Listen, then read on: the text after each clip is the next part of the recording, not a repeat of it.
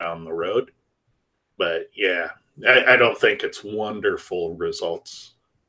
I think it's just a good opportunity, if anything, to kind of get a little bit exposure uh, in a new crowd. So um, that'd be probably my primary thing, and Yeah, obviously to get get some more uh, viewers coming in, just some fresh faces, fresh opinions, because we can.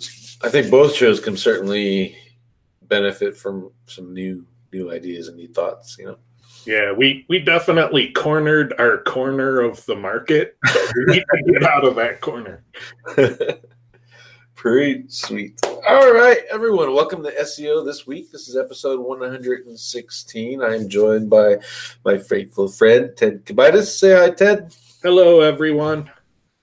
This week we are going over, I got 10 stories, really eight if you count the two videos I'm going to highlight just to kind of help you out from last week uh, to bring that together.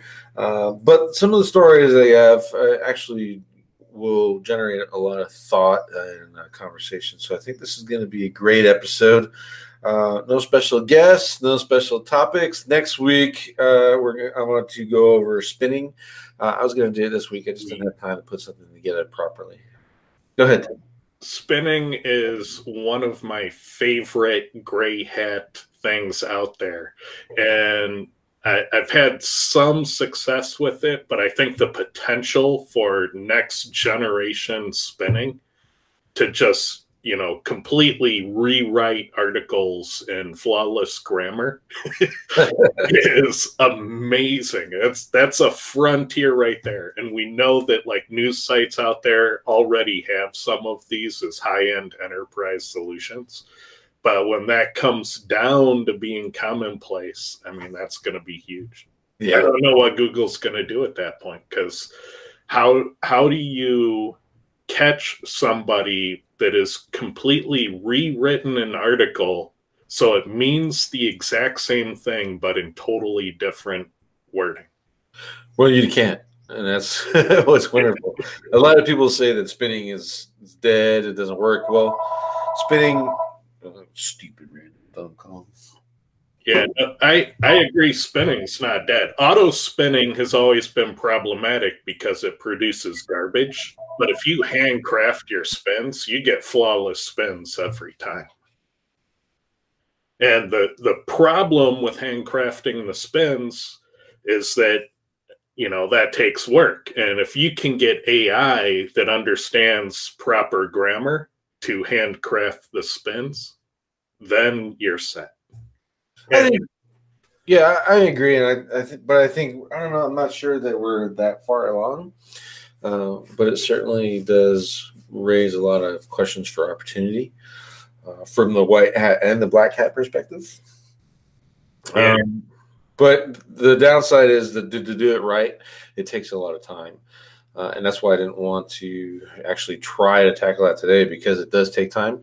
Uh, and I needed to set some things in advance. and also, I, I think there's an opportunity for spinning uh, and then maintaining entities like uh, Joe was talking about. Uh, and, and putting those two theories together to create some really unique content off of content that's not unique at all. So I think that's good. Well, there's a whole nother school. Like people are thinking, you know, I'll spin for relevant content to rank for a keyword, but there are other reasons to spin in SEO. One of which might be just to respin your homepage so you get Googlebot coming back frequently for the updates. Huh. And, and just having those can get you get your website, you know, very fast indexation and very fast updates. And so there there are cool tricks you can do with spinning that are beyond just ranking for a keyword. Yeah, for sure. Like link building with your client, with your competition's content. That's pretty awesome. Ah, alrighty. So let's go on to the regular topic before Ted and I get lost in this tangent.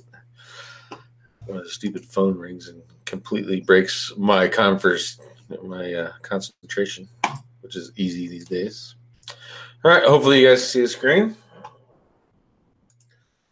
See what this happens. Ooh, that's even better. How's that? Better? Much better? Good.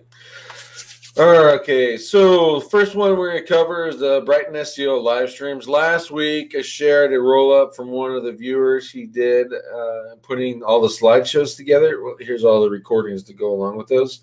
Uh, the there's no like time breakdown here. So if you're really slick and you want to like download these videos and then re-upload them with the time brackets, that would be awesome.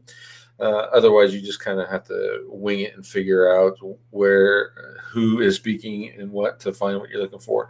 But uh, in the, I'm only going to show one here, but the part one and part two are there.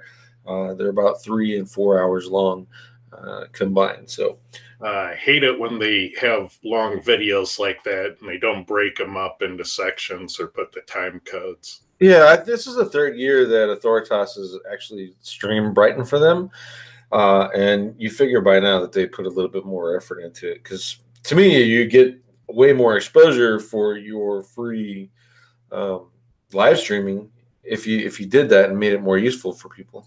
Yeah, yeah, it's very hard for people to, you know, hot link around the web to parts of your video if if you're not going to make it easy for them to do it. You just lose the viral. Yeah, for sure. I, I actually thought about doing uh, hot linking for uh, this show. Uh, I just changed the format for the descriptions where I put all the articles in there now, so everyone knows what we're actually going to talk about. Uh, and going back in and doing the hot link and saying this is where we talked about it, that might actually be something useful. But uh, we'll see how that goes. It's I'm adding more work to myself for a free show. I'm not sure if I want to do that. we have any volunteers though? I'll make you manager.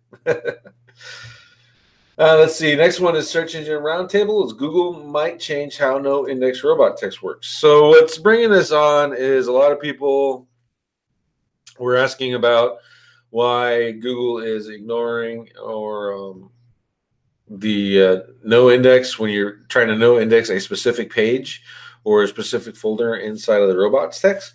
And Google is saying you weren't even supposed to be using that for that purpose at all anyway. It was like no index the whole site or leave it out of there.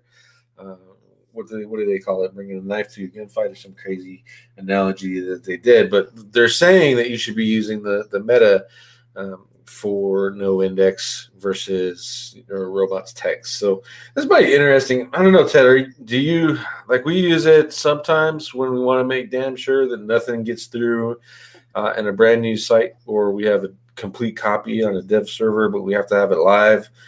Uh, so the clients can see it. You know, we use no index in the robots TXT and in the metas just to make you know doubly sure that that's not going to get indexed.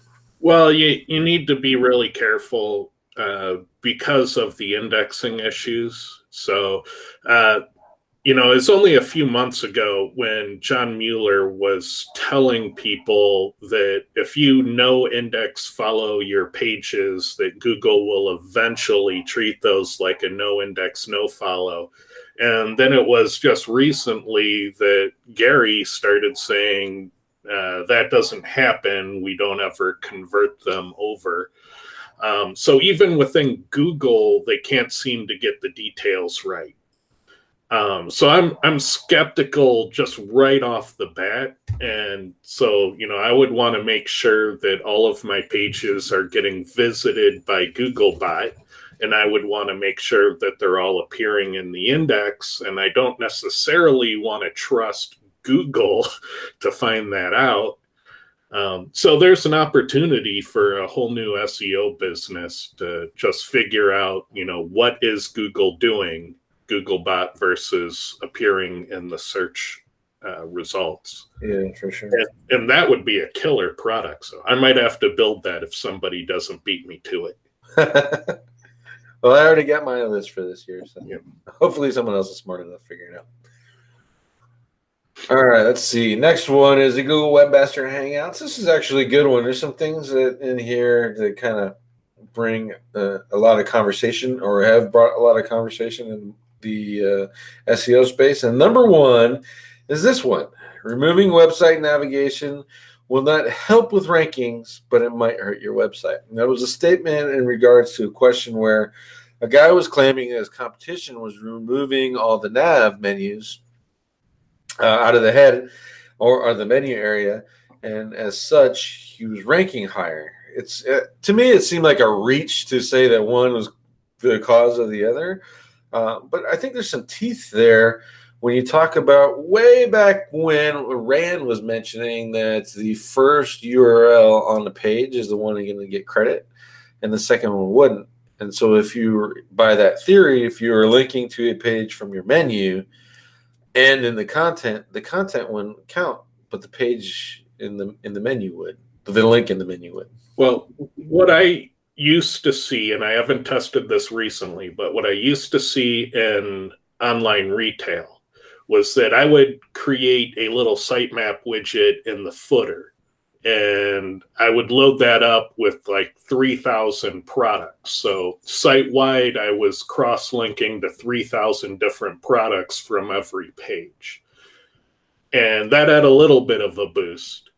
When I reduced that down to 10 products being uh, linked across from the site wide footer, those 10 products got a significantly stronger boost and so I, I think they're kind of hinting at this that if you're crafting, you know, how you're spending your page rank on each page, that that can have an impact. And and you know, I would tend to lean towards, yeah, that that sounds plausible. The only way I can really see that hurting a website is if you're like you have multiple pages and you're offering multiple services or in your case multiple products and you take that out of the navigation you make it harder for someone to find it on yeah. an internal search but keep in mind in a, a, typical online store you have your category navigation so all right. your categories are cross-linked on every page but your products aren't so i use that little uh, sitemap menu component in the footer to help get some love to actual product pages that I wanted to boost. I'm talking about that in SEO spring training where you mentioned uh, you know focusing on your category pages primarily for link building and then you also do an x number for um, for your product pages you actually gave the number out and, and how much you, you do and it, it's increasing uh, it's like site wide, it works a lot better. You can promote more content. Yeah, yeah. That. I, I would see a magical effect once. Uh, now, keep in mind, the stores I worked with had 25,000 SKUs. So I would see a magical effect when the product pages had 25 backlinks. Right.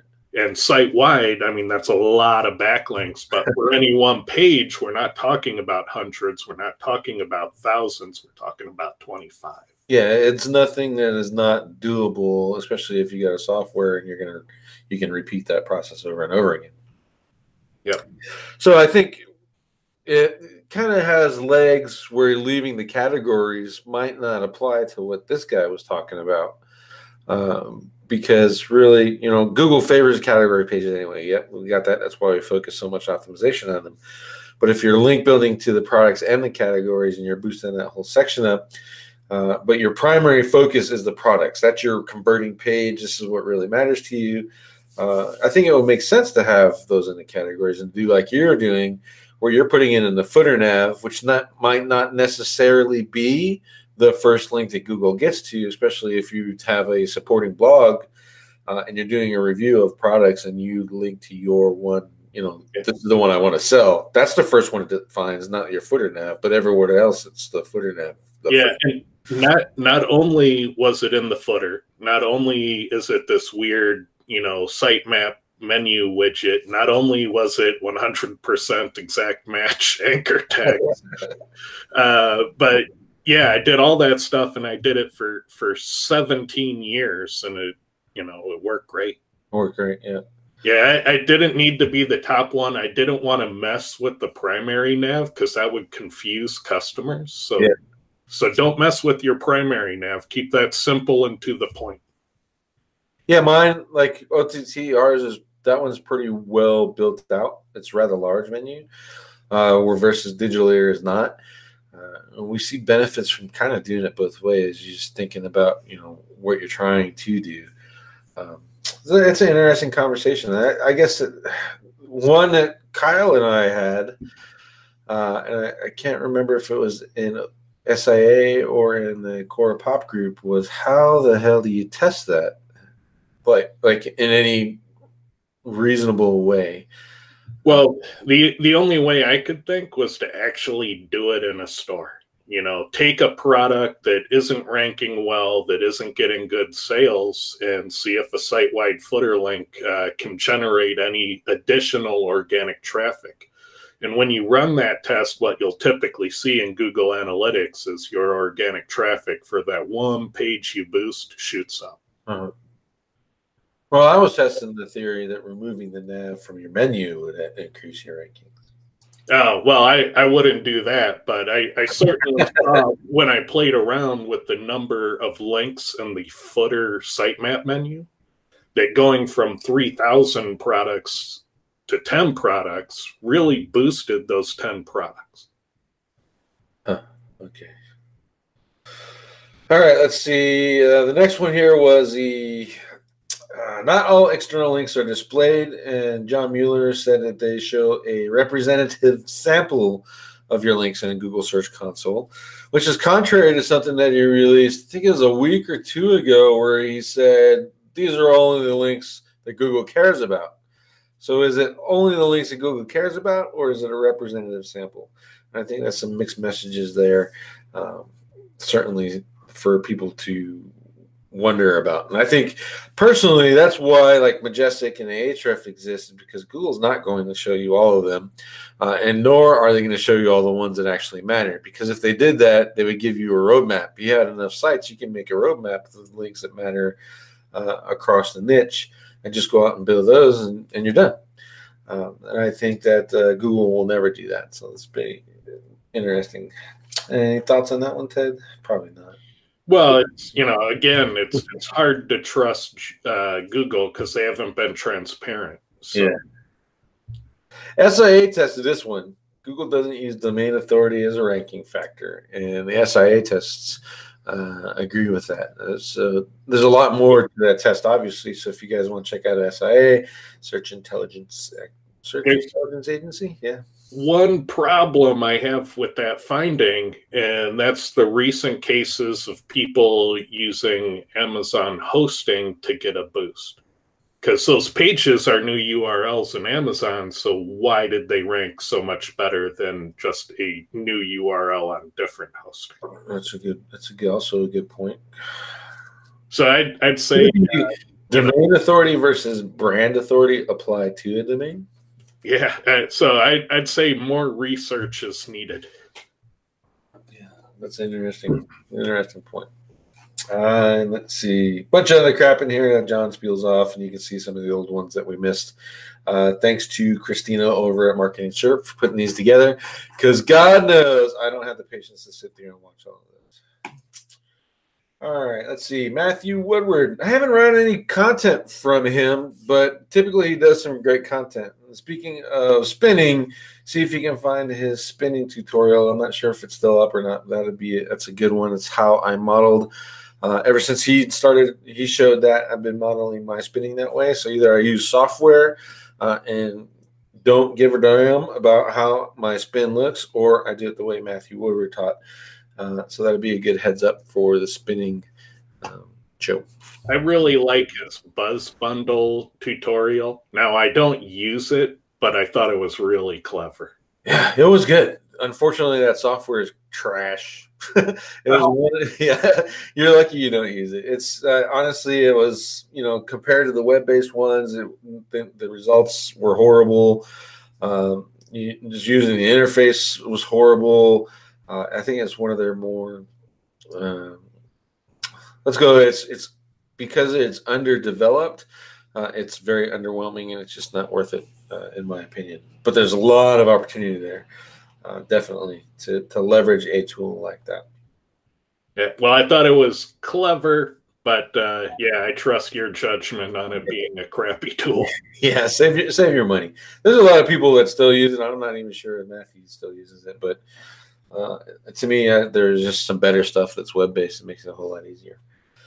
Uh, let's see. So people up his factors. I think the biggest things here to recognize is that it's from his own experience uh, and his own personal experimentation, and there's some case studies and official resources. Uh, the downside of doing one of these posts is you'll get a bunch of people like me and Ted to go, um, or just you know the internet troll. No, you're wrong about this. No, you're wrong about that. Or you forgot this. You forgot that. But there's 200 plus that people are commonly recognizing as the ranking factors. And then when you throw all the Cora stuff in there, now you're at like a thousand two hundred. Uh, so it's a great opportunity, though, to actually start working and worrying about uh, testing and some things to test. Uh, so last week on SEO Fight Club, I think it was last week, uh, it's been everything's kind of running together. Ted went over his new testing software he's developing. Uh, I'm still waiting to get my grubby little hands on that one, but um, yeah, it's a perfect opportunity to set up some basic tests uh, using TED software that'll get you uh, into the testing mode and get the juices flowing. And I think you should take Matt's post here, the Google ranking factors, scroll down to the page level ranking factors, and there's your beginning test points. The URL containing keyword, title tag, meta description. In the core pop group, we're talking uh, meta keywords. Do those even matter? A lot of people say yes, a lot of people say no. Um, correlation tells us sometimes. Uh, so these are really great opportunities for you to create some, some tests uh, and leverage a testing tool that makes the whole process a little bit bigger. Uh, and go back and watch that SEO Fight Club episode because they're talking about standardizing tests and sharing not just the test results to make yourself internet famous, but share your test method uh, so people can duplicate it and, and, verify and confirm. Or maybe they thought of something that you missed, uh, or you over tested, or you did something and created uh, a couple different um, what do they call it? Factors uh, and, and intermixed, and you kind of invalidated your test. But people won't know that, and people can't help you, and you can't help them uh, unless you share the testing standards, which I think is a really bonus feature. Uh, of that uh, software that tech created. On top of that, the stupid thing makes pages for you. And if you're a black hat crazy guy like me, you'll do a whole bunch of tests, you'll put them all together, and you'll create like 150 case studies and link to your SEO page and instantly rank. Well, uh, not only that, I was I was thinking, well, maybe I should pull the Spintax engine out of Cora Page and put it in it. it really is a black hat tool. Yeah, it could be. I honestly, uh, you know, to me, it would be worth it to put 150 tests together uh, because I want to have a running set of tests to, you know, like um, peer review SIA, uh, peer review some of the core factors, just because there's it's like really interesting to me, and I want to get more into the testing part where you and Kyle are at. Um, but so I wouldn't necessarily use a spin, but I can see that really working really well. So. Can Cora spin text? Oh, you'll just have to wait and see. Cora 5.0, like the rest of us. It, it, it can in the Cora page tool, but the Cora 5 content report is going to be really cool if you need to park on keywords. So I would wait and see what Cora 5 has to offer before you go down the spinning route. Yeah. And I would also wait till next week to see Clint's spinning uh, uh, presentation. Yeah, the spinning one, and then once Cora Five comes out, I'll show you how how you guys, guys and gals, how to use that for your link building uh, and your page building. So we kind of all dropping all these little hints and stuff, and but you know we're all waiting patiently for Ted to finish it. So yeah, yeah, I'm, I'm hey, you said a month, so I'm, I'm waiting a month. I'm not going to nag you until like three weeks. Well, it's it's down to it's down to wrapping up uh, the loose ends and testing the crap out of it and updating the Cora apps to be compatible with the new output files. Yeah, yeah, I hear you. I, you know, just the Cora Automator. You know what went into that, and I got a quote thirty hours for sixty five dollars an hour to add the page URL. I told the guy he was high. I was like, the developer made this program in like four hours.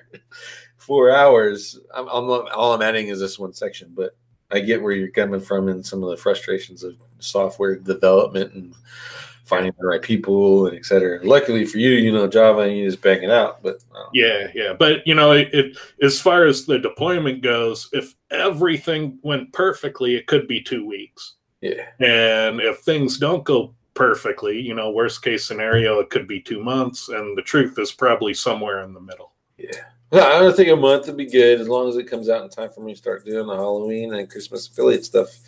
Uh, then I'll be happy. Yeah. Uh, and I'm sure most people will too. Uh, Black Fridays, etc. So next one is RankClub.io. It's a new site. They've been putting out some decent content lately, and um, when I say lately, they had the Anchor guide in uh, January. So hopefully these guys publish out some more stuff. Uh, but it's actually pretty good. It's a guide for PBNs, and their seller uh, and they want to talk about anchor text placement. And this is really timely post for me because at SEO Spring Training, I'm going to talk about how I analyze anchor text uh, and uh, use that for link building as well. So this breaks out some different types of anchor text. Look at it. Um, mine gets a little bit more detailed. Uh, into what they did, but some great anchor text placements.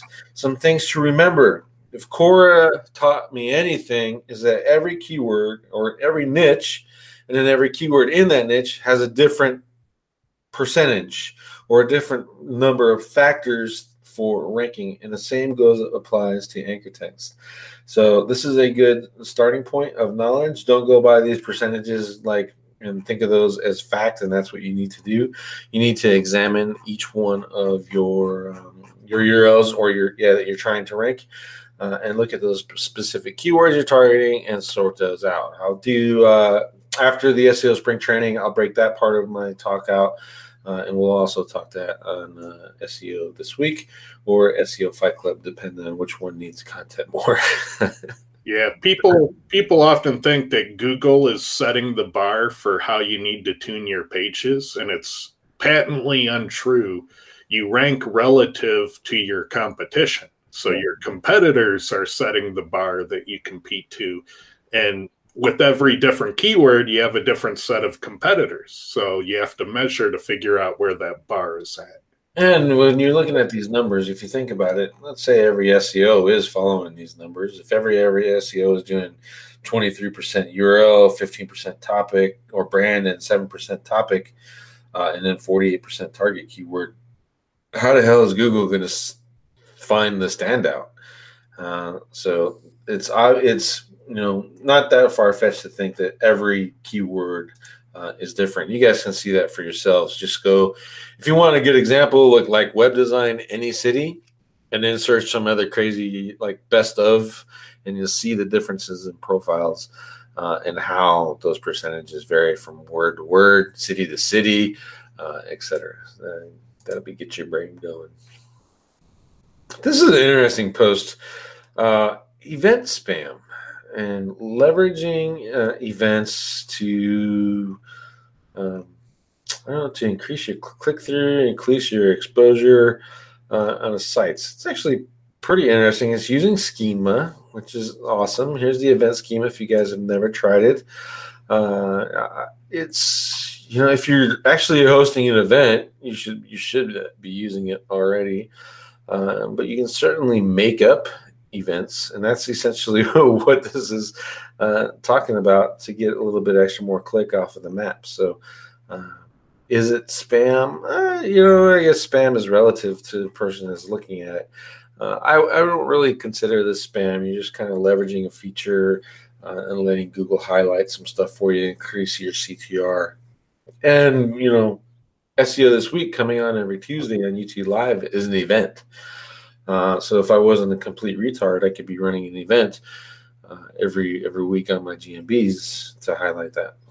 Yeah, and you know the the thing that you can do with this, like if you're a legitimate local business and you're trying to get local citations, is you know one day a year you pick a cause to fundraise for, you rent a bouncy house and a popcorn machine, and you let all the local radio stations and the TV stations and all the online event calendars for your area and Craigslist and all these places know you get on all those event calendars, and then all of a sudden you have all these local event links to your local business, and and so you can really leverage it, you know, in in those types of regards, even if you're not an event based business.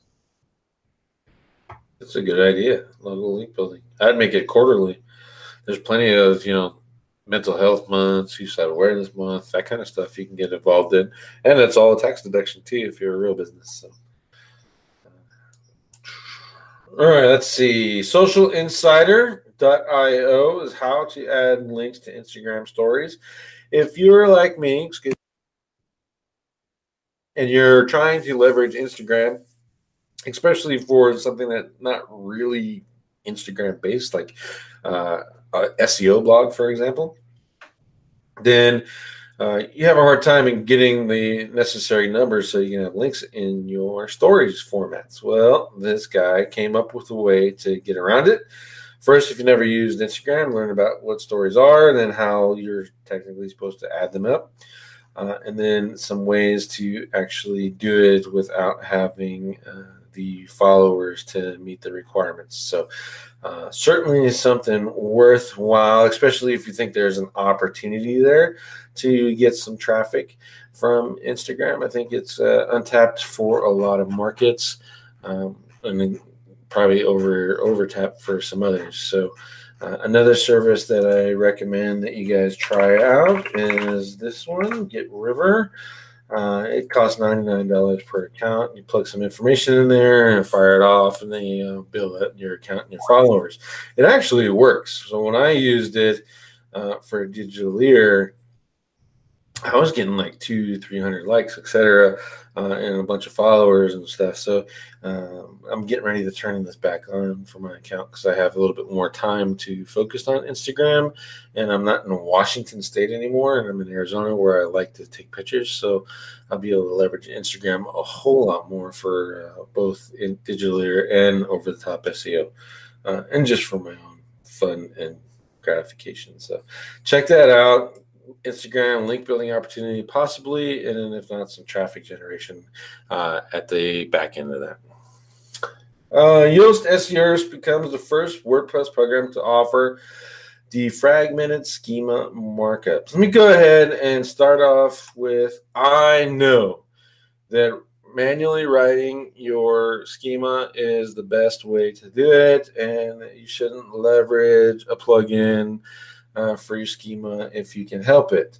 Uh, however, comma, when you're dealing with sites like we do, 25,000 products plus, 25,000 pages plus, 1 million pages plus, there is no way in hell you are going to write out your manual, your schema for every one of those products or pages uh, without some kind of automation. So why not find one that does a good job?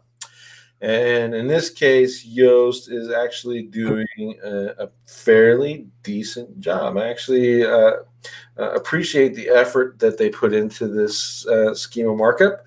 Uh, there's some things that you know we're learning about schema and establishing your entity and using schema to do that. Uh, and they've actually got a lot of that stuff inside of there that helps uh, leverage those those entity types. Is it as built out as you can do on your own? No. Uh, but it's pretty damn close. Uh, and I appreciate the extra effort that they went into that finally clean up the free and the paid versions of Yoast. When compared to SEO Press, uh, I liked Yoast better, and I was using both. I have SEO Press Pro and I have Yoast Pro, and Yoast Pro is now implementing schema better than SEO Press Pro. Uh, so certainly uh, a bonus for them for there. There's still Rank Math. I've heard about them. Uh, a free tool all around. Um, I have not had the opportunity to test them, and I don't have a test site to, to leverage that on just yet. But again, if you are a Yoast fan or you're uh, looking for something where you can combine really good uh, schema without having to add another plugin is probably a good time to give Yoast Pro a look at. Uh, I looked at their schema for their local business. It's a little convoluted the way that runs, that local business SEO plugin. Uh, local SEO plugin is what it called. What happens is if you want to create a new location, it creates a new location page. Uh, and then you have the three to or post. Then you have the three or one redirect that post to your actual location page. If you're like me, you have custom pages for each location, right? So you got a 301 that to the new page and then set up the schema. So that's a little bit of a pain in the ass. Hopefully they figure that one out. Uh, but the base product, Yoast SEO, the free and the pro version, is actually putting out some good, um, good uh, schema.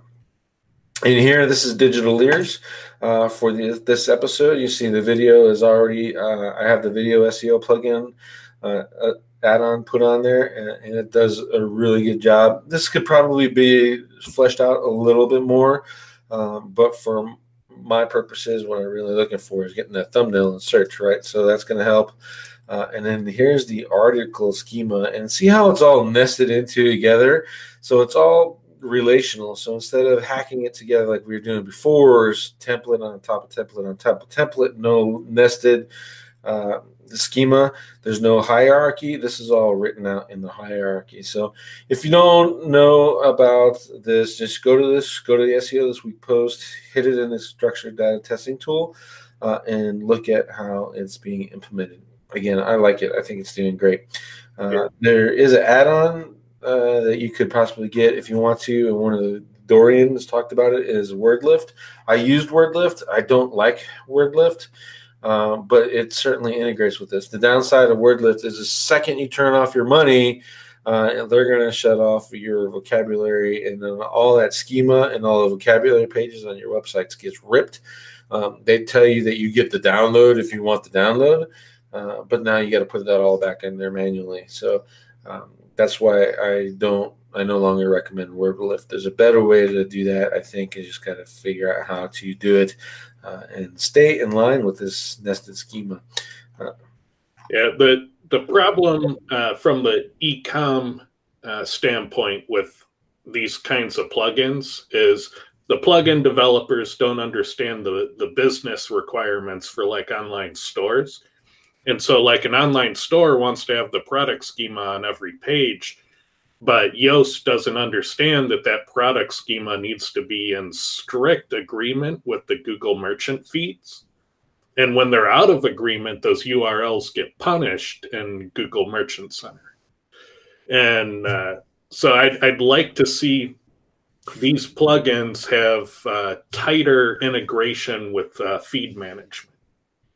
Yeah, I think that would be a, that's a good point. Um, they have the the WooCommerce integration. I have not tried that either. In full disclosure, so that's that's interesting.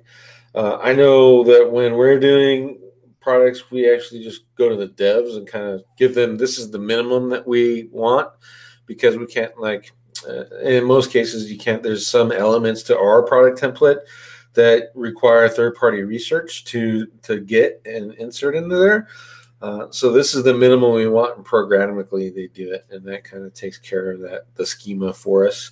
Um, again, though, if you can spend more time to do it manually, then go for it. But you know, uh, we don't have the resources, nor the time, nor the uh, inclination whatsoever to do uh, 25,000 products of schema by hand. There's no damn way.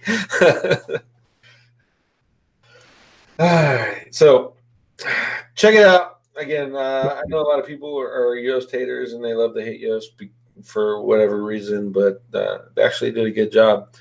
Uh, and you'll learn a little bit more about schema and just kind of checking that out, or at least look at a site that does it. Uh, on line with that, uh, Martha Van Berkel from the Schema app. Uh, she did a talk for lawyers. So if you're in the legal marketing niche, I know a lot of listeners are uh, then that's probably good for you to check out. They are another product that uh, is really good for schema implementation. Learning curve much bigger uh, with Schema app, uh, and so is the price tag. So if you're talking about again an enterprise store solution, twenty five thousand products, uh, and you want to use their data highlighter to generate the schema for all your products, you're looking at a significantly higher price tag. Uh, TB Scared Fair. Let me see if it's on their site. Uh, here we go. Yeah, this uh, this one here, schema at scale. They don't put the price on there because it's like if you can't, if you have to ask the price, you can't afford it, and it is true. It's I think when we had it quoted for just one of our sites, it was like a grand uh, for schema. And then this is another one. Once you shut off the integration, your schema is gone. Uh, so it definitely has to be worthwhile to implement a program like this. But the content that she gives is actually pretty good, so I think you'll enjoy it. And then uh, last article is from Quick Sprout, Neil Patel, and the writer is actually Lars Lofgren. And uh, so uh, you can't bash on it being on Neil Patel's blog, but it's talking about how to leverage forums. Again, the f- is could have been a good lesson here and why you need images because nothing really makes sense until you actually start digging into the content but you need some stuff to break it up. But that being said, forums are still a great opportunity for link building and traffic generation, regardless of the Google spew uh, PR machine saying that forums are ignored generally. Uh, you know, we have applications using XRumer that prove that to be false. So you can still go into active live forums, um, spread your brand around, and build some traffic and this is one interesting way to in how to do it. Um, more manual than not. So if you're not interested in manual forms and kind of getting out there and engaging on the forums, maybe you can skip this one.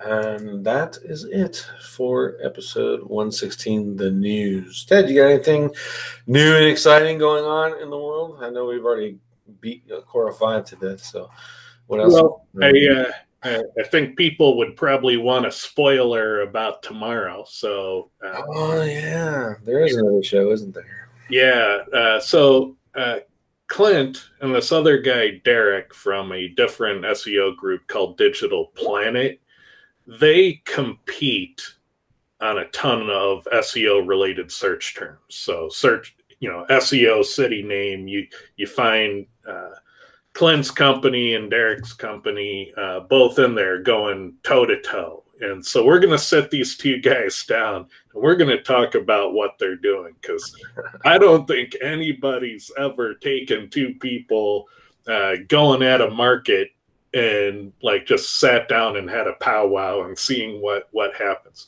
so it's not gonna be a big fight and screaming fest and if you're hoping for that that's not what it is we actually want to learn something.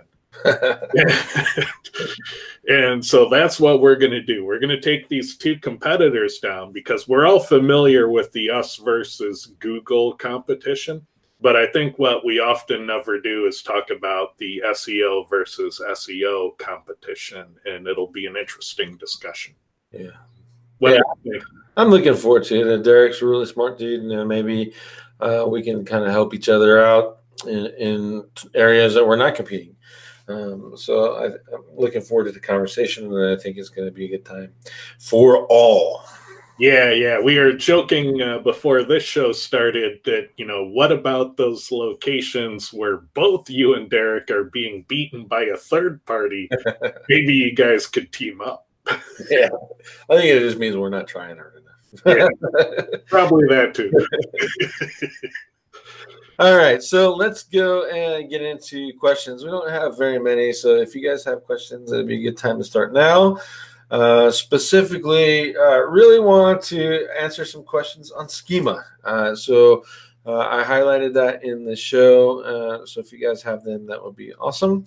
And with that, we'll start with Intersol's question: Are there benefits when hosting a website on a dedicated IP? I'll start off by saying there could be. It just really depends on where you're buying your hosting from, uh, because if you're, let's say you're on a shared hosting platform like HostGator, then there's a ton of junk that's on that website or on that IP.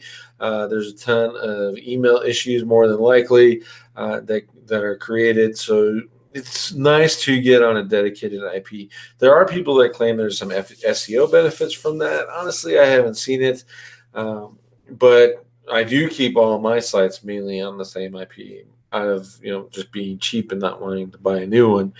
Uh, so to me, I would say that if you are in a, uh, a market like you're in ecom and you got your SSLs and uh, you sprung for the really expensive SSL and you want to keep everything clean and protected, then you might want to get a consider getting a dedicated IP for that website.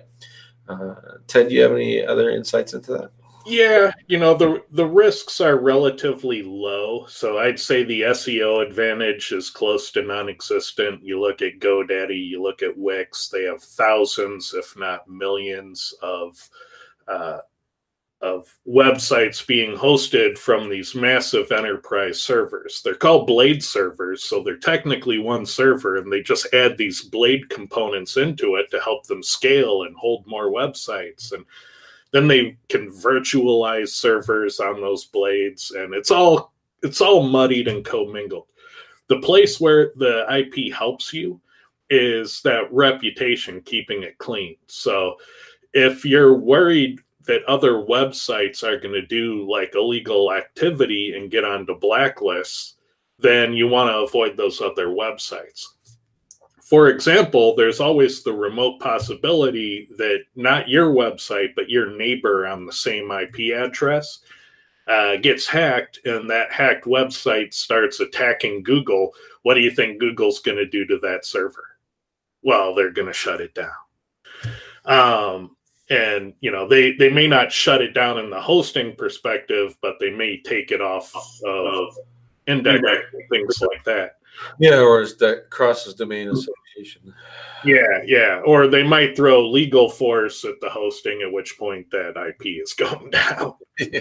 so uh you know if if you're worried about blacklists if you're worried about people taking punitive action against servers because of bad behavior then it's best to have your own IP. Yep, for sure. Uh, Sean Michael for link building recommended sponsoring a football team. That actually that works. Uh, football, soccer, youth sports, etc. I did youth sports in Washington. Sponsored my son's high school uh, sports program. Uh, they did uh, calendars, and we put ads on the calendars, and it kind of helped you know obviously sponsor the school. So uh, that's certainly a good way to do it. The best person that I know that leverages that sponsorship local stuff is Kyle Roof. Uh, and maybe one day we can uh, kind of get him on and talking about that. Yeah, with the event stuff, the you know the trick is to get onto the event calendars for the local radio stations and and TV stations, and it's I you know I don't see the clear path on how to do that with the the sports uh, sponsorships, but I think they're different methods, so I don't think they're related. Well, I guess it really depends on the level of the that sports and the amount of money that you can invest in the sponsorship. So, uh, like a pro team, when they host and, and, talk about new events and you're sponsoring that event, they advertise their sponsors at the same time. So, um, I guess you know it'll work better the deeper pockets you have. Yep. Let's see, Jordan Pierce. What are you putting in same as these days? So I brought uh, Digitaleer schema again. Let me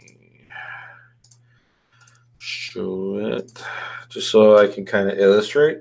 For the entity, and Jordan all knows all about entity. It's really the same thing everyone else is using: Facebook, Instagram. Uh, Twitter and Pinterest, and really I'm going after the knowledge graph. Uh, that's the organization part, and then for local, I horrible on digital I don't have any examples set up uh, just because I don't have any time. But it's uh, citations. I use the citation sites. Uh, I use Wikipedia if I have one set up. Wikidata if I already have one set up. Uh, the map goes in the same as um, the long link and the short link, so I get them both uh, the GMB website if I have that set up. And then when I'm looking at citations, I just use a metric, and that metric is DA. It's just easier. It's easy to do. Uh, and I pick DA 60 or above, and those go in the same as. You know what we need to do? Because I don't think it's been tested, is finding out if uh, same as counts as a link in the link graph. Does it pass link juice and does it get crawled for indexing? That would be yeah, that would be interesting to know. That would be. Yeah, imagine if you could just blow up anything you want to index, you put it on your homepage as the same as. Yeah, That would be pretty cool. I No, think there's a, there is a balance, though. At what point is Google going to go, hey, that's just too much? You know what I mean? Uh, if they're all related to you and you have 30,000 in there, then I guess it really can't hold that against you because they're all you. But then again, Yeah, I, I don't recommend doing this, but looking for a new way to poke the bear, yeah, that would be that, that'd be pretty interesting. You can leverage that on your uh, on your links, uh, especially if you do cloud links like I do. So that'd be pretty good. Let's see, Dorian. On my website, I have a lot of vocabulary entities. What's the best way to integrate those? Uh, these are dictionary terms for the content created with WordLift. So, uh, the WordLift integration, in case you guys don't know, is you have an entity. So, let's say Google is the entity, and you have a vocabulary sub. It creates on WordPress. It creates a uh, subdirectory uh, called vocabulary and puts it in there, and then you uh, you know pull in some information about Google, but it's really up to you to go in there and flesh that all out. Uh, and because you have to go in there and flesh that all out, if you're going to leverage it, uh, you might as well start interlinking things. So you have uh, Google. Um, Google as your top level in the vocabulary, then you link to all your category pages. You link to other your other entities inside of there, or better yet, you uh, again since you have to go in there and manually flesh it out anyway, link to the pages that you're using that entity on. Uh, which is another one of the things that I think WordLift is really uh, sucking at. Sucking at is because they don't, uh, you know, highlight a lot of that information. So, um, so what you do is, let's say you have a Google category or a Google vocabulary page. Uh, fill out all the descriptions, flesh that all out, talk about what Google is, blah blah blah, uh, and then these are the uses or used on uh, and then underneath that, all your uh, pages that you want to link to. And then you send backlinks to your vocabulary pages. Uh, again, another thing that people just won't know uh, because you're sending backlinks to your vocabulary pages, they're running up through your supporting document pages. Uh, where all this content is at, and that's again flushing to your money site. So now you have tier three internal link building structure. Uh, I recommend honestly uh, because WordLift rips all that out, even the ones that you manually edit, uh, that you just start getting in the habit of creating glossary posts anyway on your own. Create your subfolder of vocabulary, uh, make a hundred or so, and just kind of bang those out as you go, uh, and make that part of your um, your internal site process. Uh, so that's how I would leverage uh, those entities. Ted, you're not. I'm not sure if you because you're really core focused. Are you? digging into that vocabulary entities and stuff like that? Well, uh, on the schema side, no. I've I've looked at a lot of these tools, and I've always shied away from contextual links because my personal preference is they always look super spammy and. Uh, so if I'm trying to sell something on these pages, I don't like them, and I get that they work. Like obviously, yeah. they're links and they boost the content and. Uh, the anchors are highly tuned. Uh, but like from e-commerce standpoint, I always found that like a menu widget in the footer also does those same things and is often easier to deploy and own and custom build and well there's two ways to to in, in wordlift's case you know there's two ways to do it is you can set it up to link automatically to the vocabulary or not and i chose not to but for that very same reason. I don't want you to go anywhere but where I want you to go. So why would I give you 10, 15 opportunities to leave to go see a vocabulary page is going to give you at the end of the day is going to be no value to you. It's it's for me, it's for Google. Yeah. Uh, so yeah, so just throwing those in the schema and not linking to them is is the best application in my opinion. Well, and if you need that that SEO link, you know, having the sitemap menu and the footer that no human being is ever going to interact with gets you into that link graph. Yeah, so. for sure. Let's see. Uh, Intrasol, thanks for the answers. Please advise if it lowers the speed as it requires one or more server to render the info. Uh, I'm I'm assuming he's still on the dedicated IP uh, as it requires one or more server to render. Well, typically, uh, rendering a web page on an enterprise scale involves many servers because your database is separate from your website. Your website might actually be a collection of five different servers that are round robining, you know, sessions. And then you probably have a CDN, which could be a collection of dozens or hundreds of servers that are serving up other independent resources so all told, rendering a web page, uh, page plus all of those uh, tag manager tags that are going out to God knows where, uh, you might be contacting 200 different servers in order to render a single page. So very rarely is a is a web page just a single server. Yeah. I think if you want a good illustration of that is uh, look at Amazon, their cloud hosting search uh, host WordPress on Amazon, and the uh, first listing that comes up is their actual tutorial on how to do it, and they explain the build out. Uh, and we have a site set up like that. It's on a client site. So what it does is the the database is hosted on a server. The live version is hosted on a server. The uh, the developer version is hosted on another server, and those all feed into yet another server that actually services the website. So it combines both of those three, those two data points together, the the WordPress files and the database, uh, to host the website on that third server. And then as the traffic increases, so do the instances of that third server. Uh, so that's, you know, if you're talking about scale and you're getting into that, uh, it makes your site incredibly fast. Um, but then again, it also costs base four hundred fifty dollars to leverage something like that. So, um, uh, but uh, and to answer your question, will it lower the speed and make your site faster? Uh, obviously, if you have a good host on a good dedicated server, then certainly, assuming that it's optimized correctly. Uh, let's see. Another one is how to implement schema in a multilingual site. Honestly, I, I don't deal with a lot of multilingual sites. I thought about getting uh, Digitaleer and over the top put into Spanish, but uh, since our level of Spanish speaking employees is zero, uh, it didn't really make a lot of sense to me.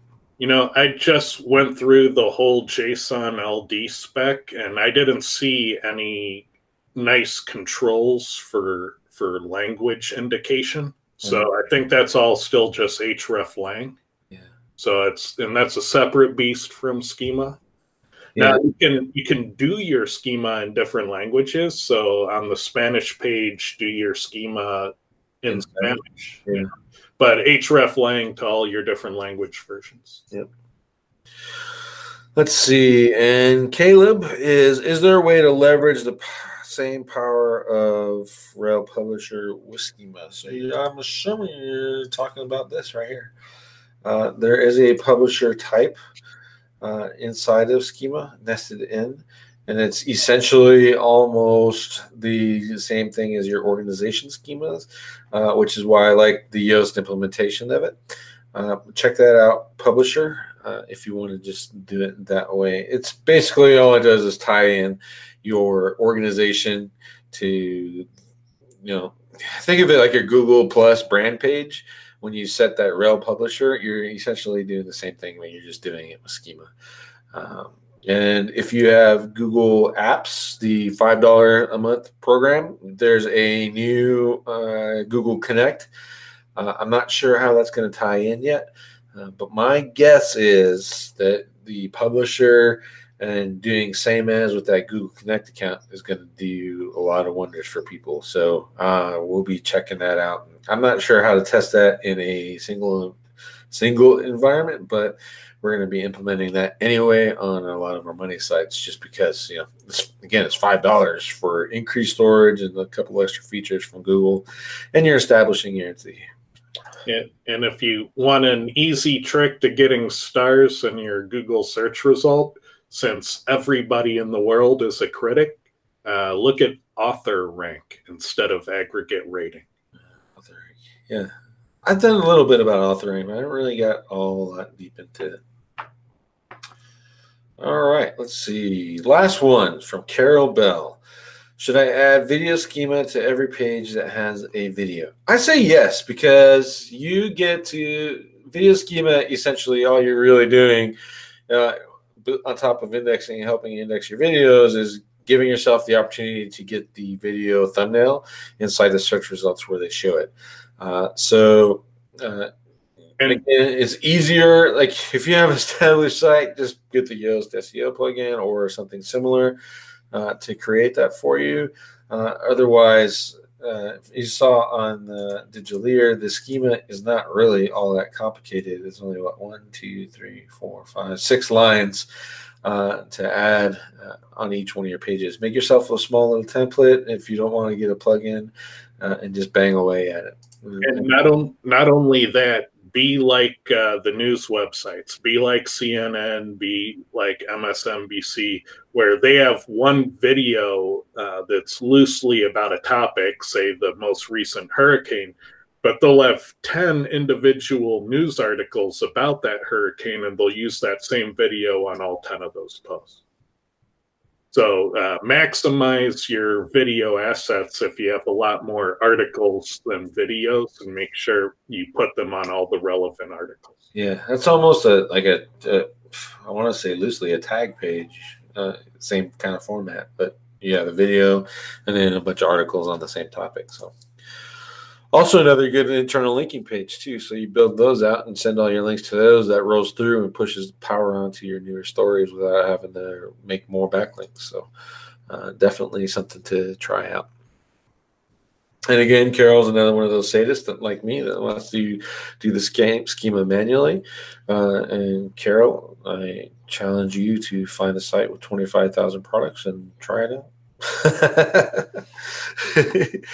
it just it's honestly i don't want to like I just no no just make engineering custom build it then you'll yeah, get what you want. Yeah it's that's honestly it's got to be the best way because there's you're gonna have to automate it at some point and, and i and the only reason i'm harping on that is because uh, a lot of people are teaching do it manually because it's the best way, but they're not addressing scale. Yeah. Uh, or then, or when you ask them about scale, oh, I just I just do it manually. I always do it manually, uh, and then it just kind of leaves that grain of doubt, and you want to pull the bullshit card well, if, you lied about this, so what else are you lying about? And it's just, you know, don't put yourselves in that position. Yeah. If you have 500 products, you're going to spend one to three days doing it. And some people can afford to do that. If you have 25,000 products, you're manually, you're looking at spending three to five months doing it. And that's, that's really hard. Well, it's, well, that's great if you're on a recurring monthly. what did you do? I wrote schema. This is the exact same same thing for 500 products. You know, if if you can hire an engineer to code it into the website based off of database fields, then that's the best way to go because then you get exactly what you want and it's managed through your product CMS. And you don't have to go in every time they add a new product. Yep. Or 500, which one of our clients does, like 500 a month. They add new ones. So Okay, I think that's it. We've been here for an hour. Uh, we talked about schema. We talked a little bit about event SEO applications and some of the ranking factors. Uh, again, tomorrow, SEO Fight Club, Derek Wozniak and myself will be uh, just banging out and talking about, uh, you know, our ranking successes and probably ranking failures too. Derek's not shy, and neither am I. So, um, but looking forward to that and that'll be tomorrow at 11 a.m. Pacific Standard Time on SEO Fight Club. If you guys have questions about trying to dominate a, a niche with SEO, tomorrow is the show to bring those questions. Perfect. And the again, the follow ups. Uh, next week we'll talk about spinning, and the week after, I forget what the hell we were going to talk about. Oh, anchor text. So, with that, I will request again, please hit the like, the thumbs up, or thumbs down. Doesn't matter to me. It's all engagement. Uh, and hit the subscribe button. And don't forget the little bell to get notified when everything comes up. And I will see you uh, in Phoenix if you're around the Tempe area for SEO spring training. Uh, that starts, uh, the festivities start Friday at lunchtime. Uh, otherwise, see you next week for episode 117. Bye, everybody.